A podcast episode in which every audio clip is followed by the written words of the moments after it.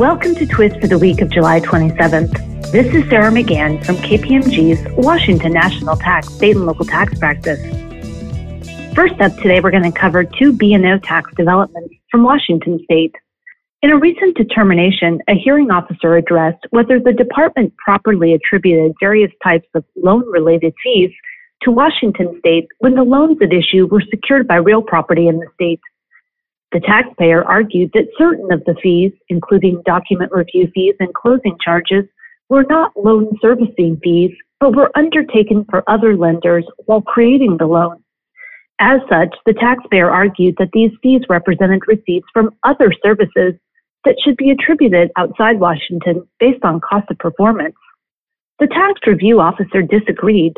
Although the term loan service fees was not defined in the law, the officer determined that loan service fee was a term of art related to the industry of extending credit for the purpose of buying real property.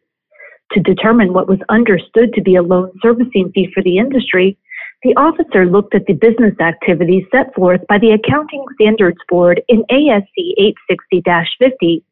In the officer's view, these activities represented loan services within the industry and fees generated from those activities were considered loan service fees for Washington B&O purposes. The Washington State Department of Revenue recently responded to the LendingTree Court of Appeals decision. Recall, the Court of Appeals held that the benefit of LendingTree's online loan referral service was received at the location where the lenders, the taxpayers' customers, received and utilized the information contained in a referral to generate a potential loan for a borrower. As such, for B&O tax purposes, the taxpayer's receipts were attributed to the lender's location. The department's recently issued statement provides that the court's opinion does not suggest that Washington must always attribute receipts to a customer's business location, nor does the case represent a new legal framework.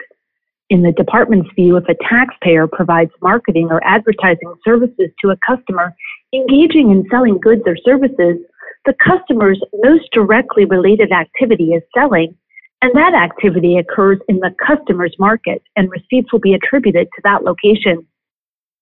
After a short special session of the Nevada legislature to address an estimated $1.2 billion shortfall, legislation was signed into law on July 20th that authorizes a tax amnesty program.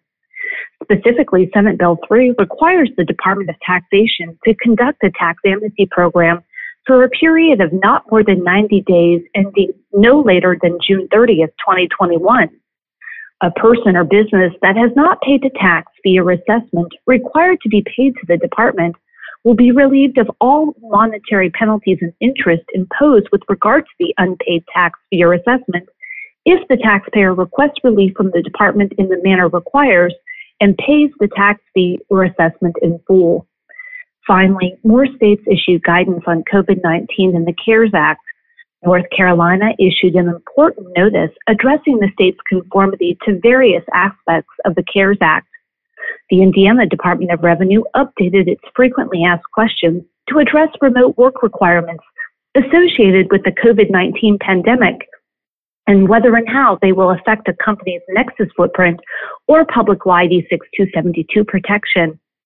Finally, on July 21, 2020, the Massachusetts Department of Revenue issued a revised technical information release and emergency and proposed regulations addressing the Massachusetts source income of non residents telecommuting during the COVID 19 pandemic. Thank you for listening and stay well.